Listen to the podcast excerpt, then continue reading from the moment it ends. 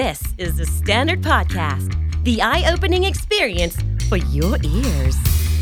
สวัสดีครับ ผมบิ๊กบุญ และคุณกำลังฟังคำนี้ดีพอดแคสต์สะสมศัพท์กันวันละนิดภาษาอังกฤษแข็งแรง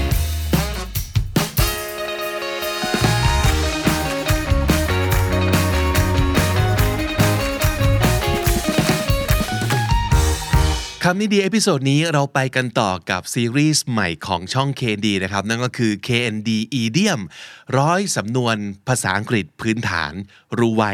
ใช้เป็น กับสำนวนที่เจ้าของภาษาเขาใช้กันบ่อยมากที่สุด ในชีวิตประจำวันในทุกๆวันเลยนะครับ เราจะมาอธิบายความหมายยกตัวอย่างการใช้ให้ทุกคนเห็นภาพว่า ต้องสถานการณ์แบบไหน ต้อง ความรู้สึกแบบไหน เราถึงจะหยิบยกสำนวนเหล่านี้มาพูดมาสื่อสารกัน โดยที่เราจะสะสมกันไป episode ละ 10 สำนวน รวมทั้งหมด 100 episode ก็เป็น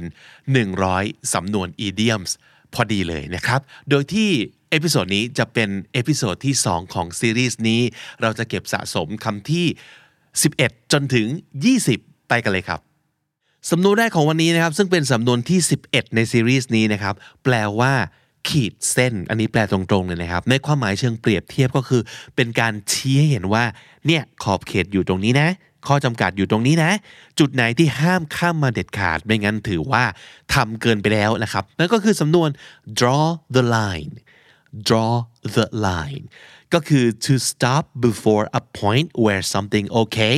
becomes not okay นะครับ ก่อนจะข้ามไปสู่ความไม่โอเค หยุดตรงจุดนี้มันยังโอเค นั่นคือ we draw the line หรือว่า to define a limit in anything เป็นการบอกขอบเขตนะครับหรือว่าข้อจำกัดของอะไรสักอย่างหนึ่ง or to set the limit of what you're willing to do เป็นการบอกว่าเราเต็มใจจะทำอะไร หรือไม่เต็มใจจะทำอะไร แล้วก็เป็นการ draw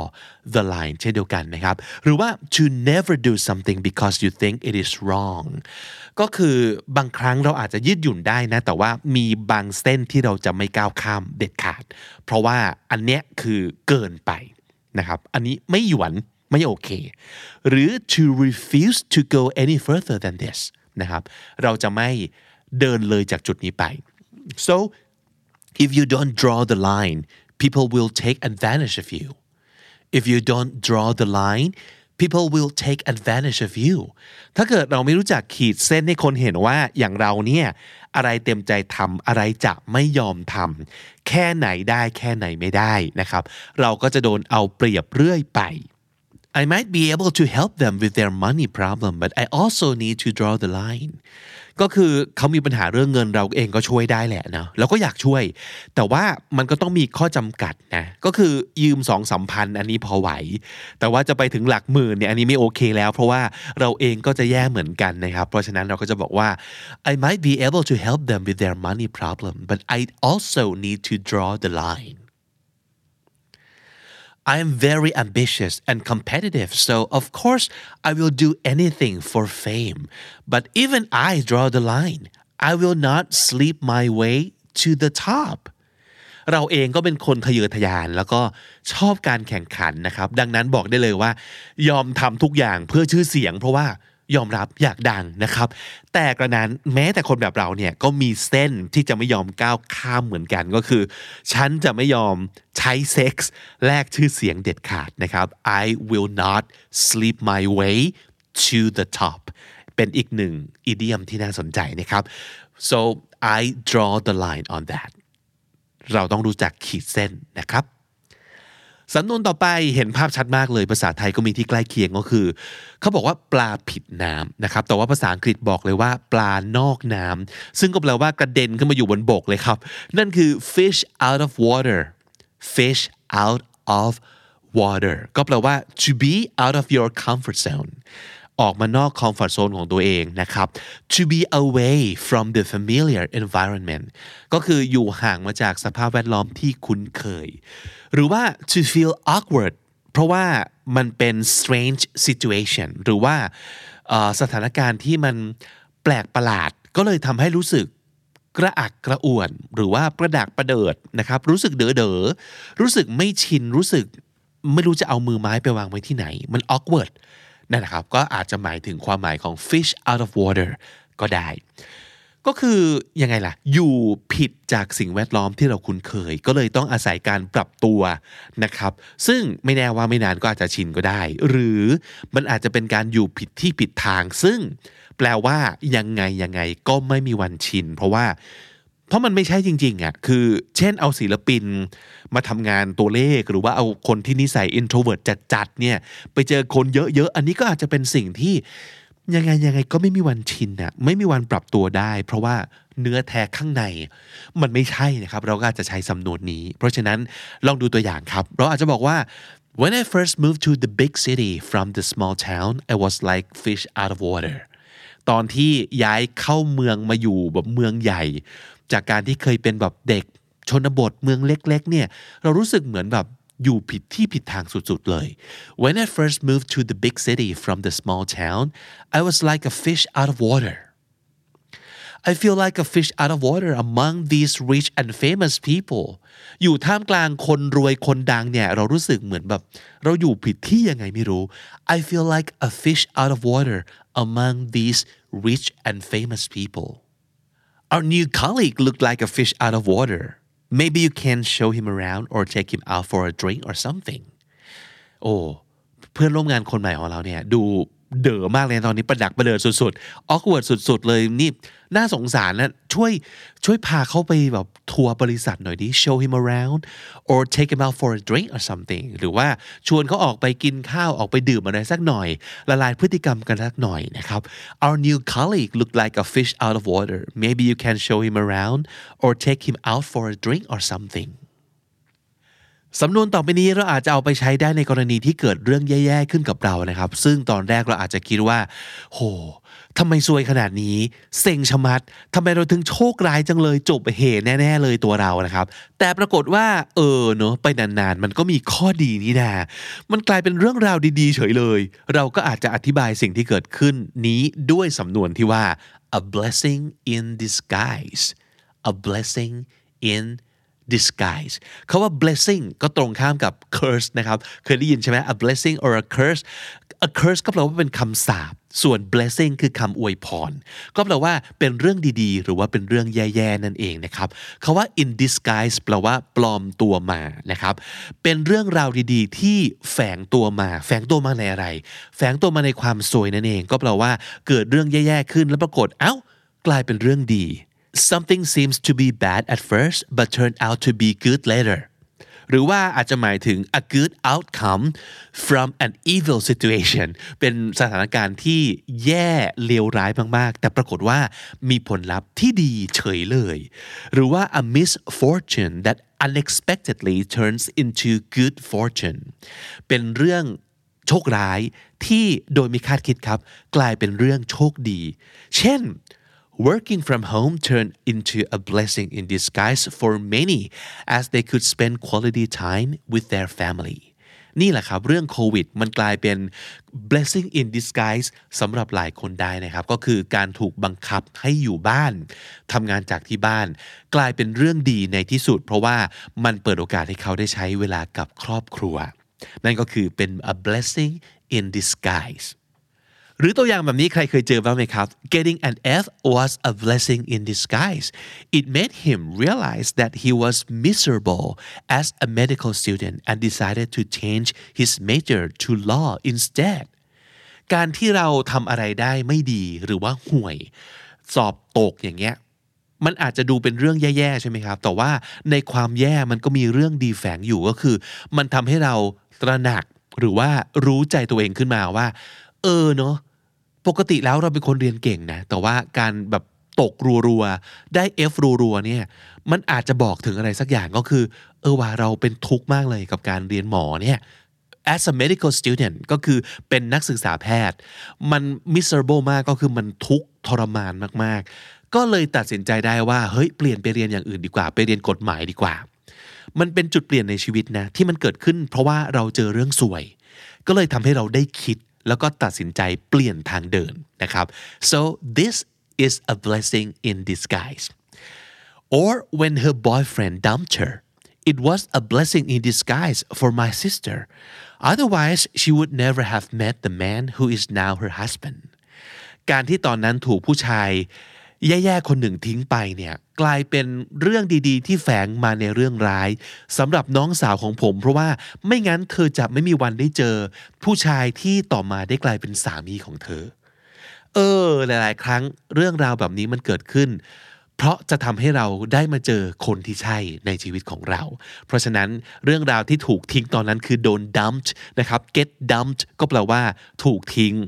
มันกลายเป็น a blessing in disguise สำหรับเราได้เหมือนกัน ใครมีคนแบบนี้อยู่ใกล้ตัวบ้างครับ คนที่กว่าจะเข้าเรื่องได้เข้าประเด็นได้เนี่ยเกริ่นอยู่นั่นแหละ แล้วพอจะเข้าตัวเนื้อหาก็อ้อมอยู่นั่นแหละ ชักแม่น้ำทั้ง 5 ทั้ง 10 ตกลงต้องการอะไรกันแน่เนี่ย รีบๆ พูดออกมาได้แล้ว อย่ามัวแต่ลำไยนะครับ ใช้สำนวนนี้คือ beat around the bush beat around the bush ก็แปลว่า avoid talking about the main topic ก็คือเลี่ยงไม่ยอมพูดถึงประเด็นหลักสักทีหรือว่า not speaking directly or precisely การ speak directly ก็แปลว่าพูดตรงๆ speak precisely ก็แปลว่า บอกออกมาอย่างแม่นยำว่าต้องการบอกอะไรกันแน่นะครับ หรือว่า to avoid the important point เรื่องสำคัญดันไม่ยอมพูดสักทีมัวแต่พูดอ้อมๆอยู่นั่นแหละ นั่นคือ beat around the bush Will you stop beating around the bush and just get to the point? I don't have all day. What do you want? I don't have all day เป็นอีกหนึ่งสำนวนที่น่าสนใจนะครับ คือ นี่ฉันไม่ได้มีเวลาทั้งวันนะ เออ What do you want แกต้องการอะไรกันแน่เนี่ย Will you stop beating around the bush and just get to the point get to the point ก็แปลว่าเข้าประเด็นได้แล้ว นะครับเลิกพูดอ้อมๆอยากได้อะไรบอกมาเลย Quit beating around the bush and tell me what you really think of my cooking. Give me some credit, okay? I'm a grown up. I can take criticism. Quit beating around the bush เลิกพูดอ้อมๆสักที and tell me what you really think of my cooking บอกมาเลยตรงๆว่าฝีมือการทำอาหารของฉันเนี่ย เธอคิดยังไงกันแน่ give me some credit คือแบบ เฮ้ยเชื่อใจกันหน่อยดี ให้เครดิตกันหน่อย I'm a grown up ฉันโตเป็นผู้ใหญ่แล้วนะ I can take criticism I can take criticism ก็คือเราโตแล้วรับคำวิจารณ์ได้นะนะครับนั่นก็คือสิ่งที่เราสามารถจะพูดได้ที่บางทีเพื่อนเกรงใจไม่กล้าพูดตรงๆนะครับ เอ้ยคอมเมนต์มาเลย วิจารณ์มาเลย ฉันรับได้ นี่ก็คือสำนวนที่ใช้ในกรณีนี้ได้นะครับ สำนวนนี้เผื่อไว้ครับในสถานการณ์ที่เราต้องยอมรับออกมาตรงๆแล้วแหละว่า อะไรบางอย่างมันเริ่มไปกันใหญ่ เอาไม่อยู่ควบคุมไม่ได้ นั่นก็คือสิ่งที่ get out of hand มันออกไปจากมือเราแล้วนะครับ สิ่งที่มันหลุดออกไปจากมือเราคือ เราควบคุมมันไม่ได้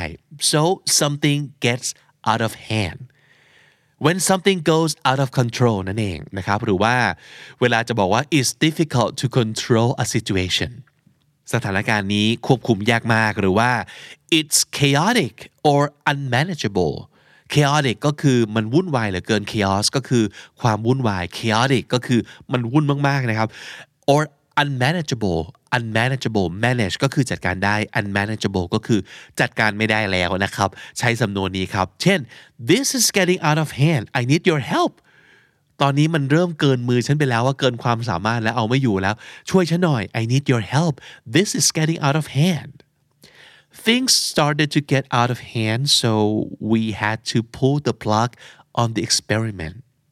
กำลังทำการทดลองอะไรสักอย่าง แล้วมันมี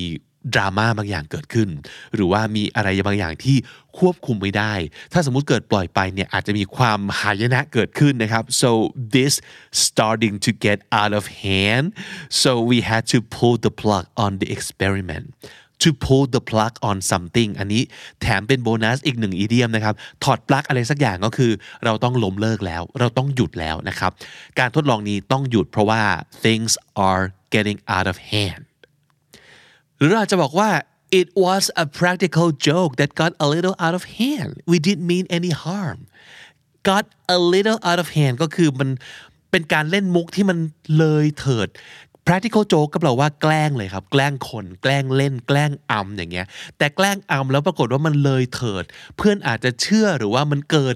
เหตุที่เราไม่ได้คาดฝันไว้ก่อน เออ ประมาณนั้น so we didn't mean any harm พอเกิดเรื่องซวยขึ้นปั๊บทุกคน หันมาโทษเราหันมาด่าเรา โอ้โห มันแค่เลยเถิดไปนิดหน่อยเองอะแกล้งเล่นนิดเดียว ไม่ได้ตั้งใจจะทำร้ายใครนะครับ นั่นก็คือสำนวนนี้ประโยคนี้เลย it was a practical joke that got a little out of hand we didn't mean any harm สำนวนต่อไปนี้อาจจะทำให้หลายคนนึกถึงศัพท์คำนี้ครับ นั่นก็คือ priority priority ก็คือการจัดลำดับความสำคัญ ทุกวันนี้คนเรามีอะไรให้ทำตั้งแสนอย่างครับ แต่เวลาเราก็มีคนละ 24 ชั่วโมงเท่าเดิม ดังนั้นถ้าเกิดยังไม่พร้อมจะสละเวลาในการเล่นเกม ดูซีรีส์ไถติ๊กตอกหรือว่าพร้อมที่จะอดนอนให้มากขึ้น ซึ่งอันนี้ไม่แนะนำนะครับ เราก็ต้องรู้จักเลือกเขาว่า จะทำอะไรก่อนทำอะไรหลัง หรือยิ่งดีกว่านั้น อะไรจะทำและอะไรจะไม่ทำสำนวนนี้ต้องการจะบอกว่า ไปก่อนแล้วนะ ฉันไม่มีเวลา จะมายุ่งกับเรื่องต่างๆ เหล่านี้ เพราะว่าฉันเนี่ยมีสิ่งสำคัญกว่าที่จะต้องทำเราจะบอกว่าเราต้องไปทอดปลาตัวใหญ่แล้ว เพราะฉะนั้นปลาซิวปลาสร้อยแถวนี้ทั้งหลายนี้ ต้องขอโทษด้วยจริงๆ ไม่ว่างจะคุยด้วยแล้ว because I have bigger fish to fry I have bigger fish to fry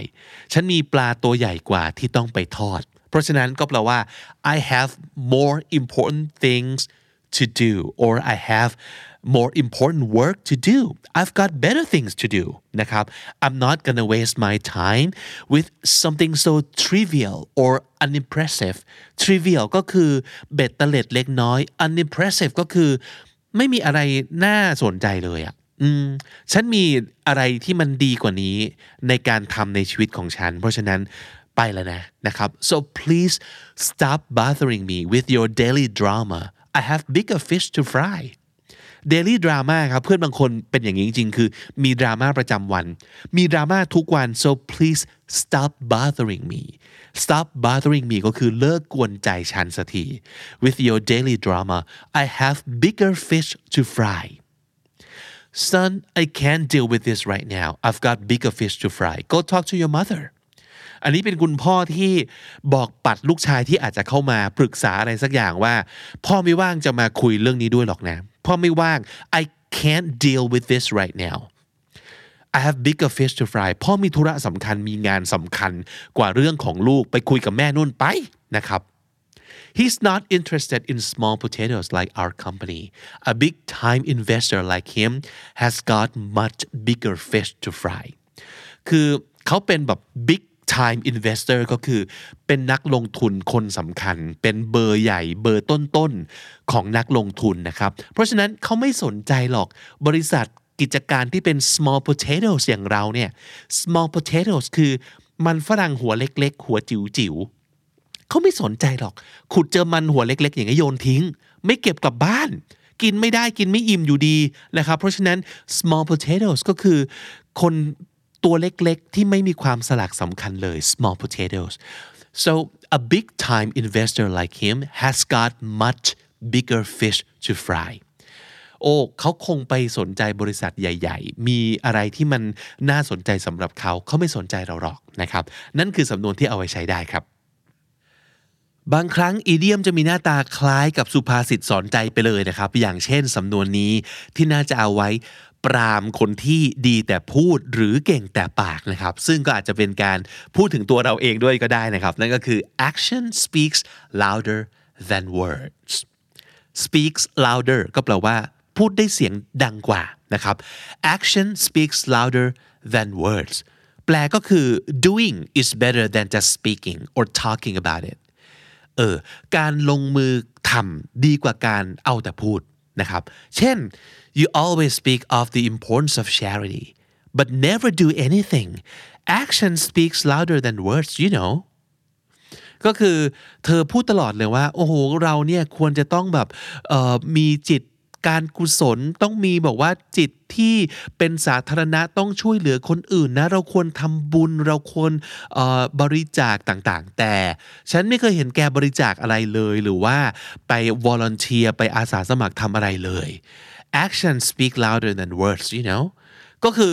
ลงมือทำไปเลยดีกว่าไหม ดีกว่ามาพูดเปล่าๆแบบเนี้ย เออ ไม่เท่เลย หรืออาจจะบอกว่า we should not just talk about helping others but we must act action speaks louder than words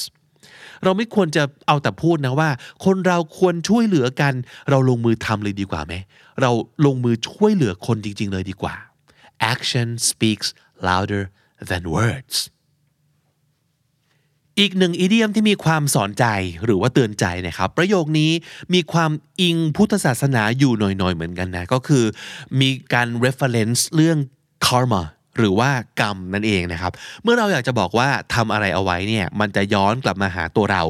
ซึ่งส่วนใหญ่เราก็จะได้ยินคนใช้เกี่ยวกับความที่แบบ กรรมใดใครก่อกรรมนั้นคืนสนองประมาณนี้นะครับ เราใช้เป็นสำนวนว่า what goes around comes around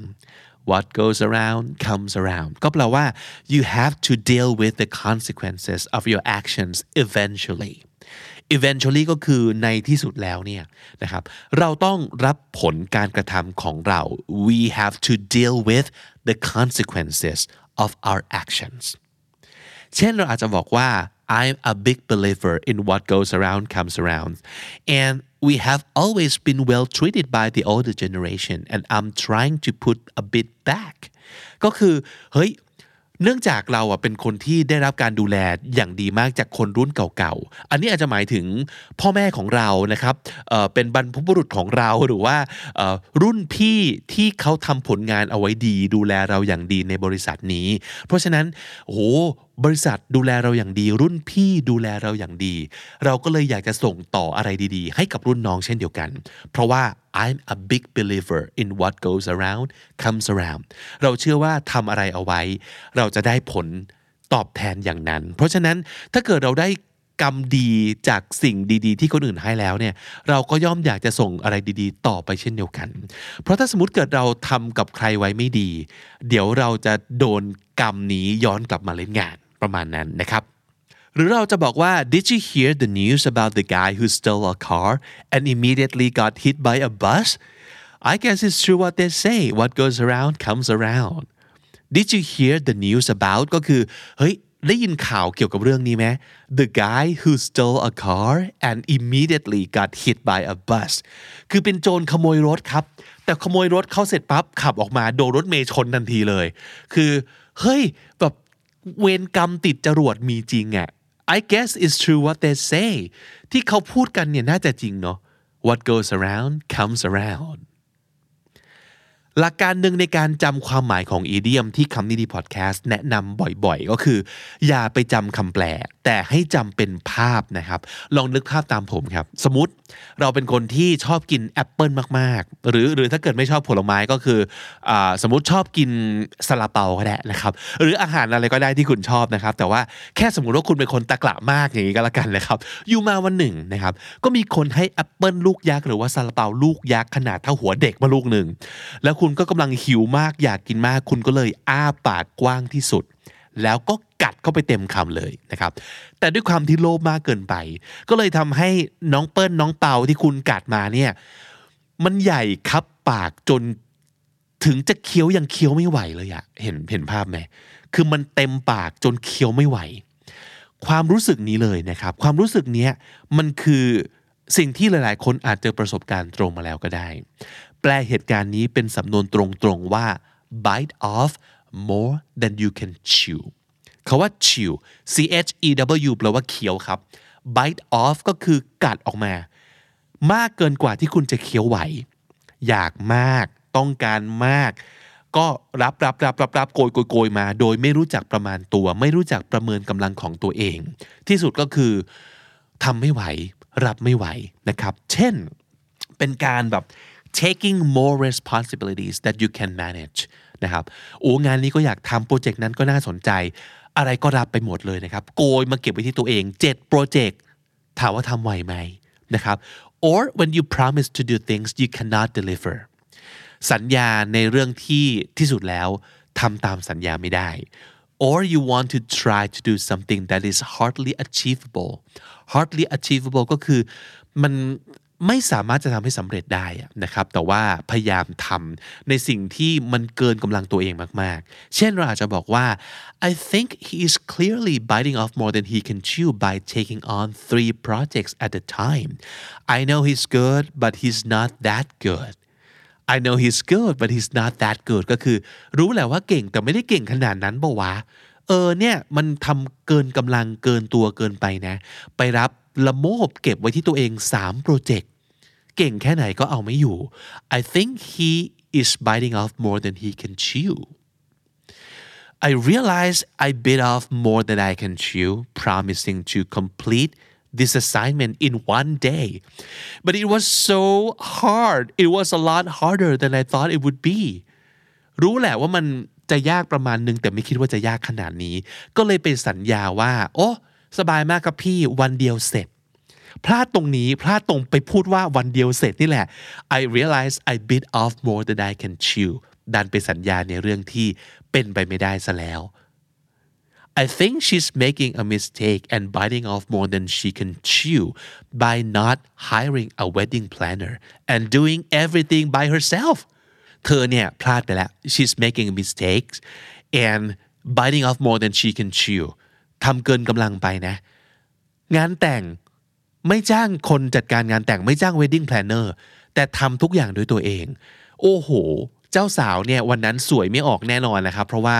มันยุ่งยากเกินไป มันโหดร้ายเกินไป so I think she's biting off more than she can chew เมื่อ episode ที่แล้วนะครับ idiom หมายเลข 6 เรารู้จักวิธีการพูดถึงอะไรสักอย่างที่ราคาเนี่ยก็ไม่ได้ถูกนั่นแหละ แต่ว่าก็ไม่ได้แพงจนถึงกับทำให้สิ้นเนื้อประดาตัวนะครับ เราพูดว่า is not gonna break the bank จำได้ไหมครับ ถ้าจำไม่ได้ย้อนกลับไปฟัง หมายเลข 6 idiom หมายเลข 6 ได้นะครับ idiom หมายเลข 20 ซึ่งเป็นสำนวนสุดท้ายใน episode นี้นะครับ เราจะบอกว่า เออ ก็รู้แหละว่ามันไม่ได้ง่ายที่สุดในโลก แต่มันก็ไม่ได้ยากขนาดนั้นปะวะ เราบอกว่า it's not rocket science it's not rocket science แปลตรงๆก็คือ โอ้มันไม่ได้เป็นวิทยาศาสตร์ในการสร้างจรวดขนาดนั้น ซึ่งมันน่าจะยากเนอะการสร้างจรวดเนี่ย คือมันไม่ได้ยากขนาดนั้นนะครับ after seeing that his little brother is struggling to understand the lesson he just learned in class today he said I don't get it it's not that complicated why is it so hard for you it's not rocket science นะครับหลังจากเห็นน้องชายว่าโอ้โหทำไมกำลังพยายามทำความเข้าใจสิ่งที่เรียนมาในวันนี้แล้วเขาก็ไม่เข้าใจสักที พี่ชายก็เลยหงุดหงิดแล้วก็พูดออกไปว่า เฮ้ยไม่เข้าใจว่ะปกติแกก็ ฉลาดออกจะตาย ไม่ไม่เก็ตเนี่ยพี่ไม่เก็ตว่าทำไมเรื่องนี้แกไม่เข้าใจสักทีมันไม่ได้ยากขนาดนั้นเนาะ It's not rocket science I don't get it It's not that hard นั่นคือความหมายของมันนะครับ แต่หมายเหตุดอกจันสามดอกเลยนะครับ ระวังนิดนึง อย่าให้คำพูดนี้กลายเป็นการบูลลี่กัน หรือว่าแย่ไปกว่านั้นเป็นการไปฉีกหน้ากัน ต่อหน้าประชาชีนะครับ เดี๋ยวจะมีดราม่าเกิดขึ้น สมมุติเราไปพูดแบบนี้ต่อหน้าคนจำนวนมากเลยว่า มันไม่ได้ยากขนาดนั้นทำไมทำไม่ได้วะอันนี้ไปฉีกหน้าเขาหน้าถูกไหมมันก็จะกลายเป็นดราม่าทำให้มองหน้ากันไม่ติดขึ้นมานะครับ แล้วเราก็ต้องยอมรับนะ เอาแวร์เอาไว้ครับว่า เรื่องที่เราไม่คิดว่ายากขนาดนั้นนะไม่ได้แปลว่ามันจะง่ายสำหรับทุกคนนะ แล้วเอาจริง ๆ มันก็มีโอกาสที่เราจะได้งงหรือว่ามึนกับเรื่องง่าย ๆ ในสายตาคนอื่นเช่นกัน ดังนั้นอันนี้ควรมีเอมพัตตีให้กันและกันเอาไว้นะครับว่าระดับความยากของแต่ละคนมันไม่เท่ากัน และการเจอเรื่องที่มันยากจนเราทำไม่ได้ ไม่ได้แปลว่า เราไม่ฉลาดหรือไม่เก่งนะครับ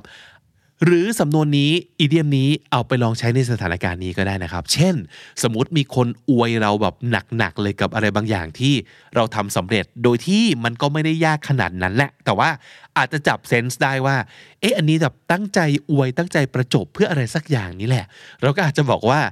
Well, thank you for your compliment, but really it's not rocket science. I'm sure other people can do it too. Thank you for your compliment ก็คือขอบคุณที่ชมนะ but really it's not rocket science แต่มันก็ไม่ได้ยากขนาดนั้นหรอกครับ I'm sure other people can do it too ผมว่าใครๆก็ทำได้ทั้งนั้นแหละอะก็เป็นการบล็อกการอวยของใครบางคนเอาไว้ ได้เช่นเดียวกันนะครับ it's not rocket science และนี่ก็คือ episode 2 ของซีรีส์ KND Idiom ร้อยสำนวนอังกฤษพื้นฐานรู้ไว้ใช้เป็น 20 สำนวนผ่านไปแล้วนะครับ ติดตามกันต่อไปให้ครบชุดอีก 80 idiom ทั้งในรูปแบบของพอดแคสต์และวิดีโอบน YouTube นะครับ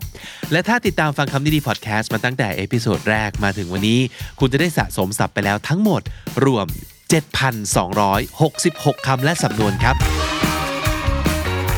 และนั่นก็คือคำนิดีประจำวันนี้ครับ ฝากติดตามรายการของเราได้ทาง Spotify Apple Podcast หรือทุกที่ที่คุณฟัง podcast นะครับ ผมบิ๊กบุญวันนี้ต้องไปก่อนแล้วครับ อย่าลืมเข้ามาสะสมศัพท์กันทุกวันวันละนิด ภาษาอังกฤษจะได้แข็งแรง สวัสดีครับ The Standard Podcast, eye opening for your ears.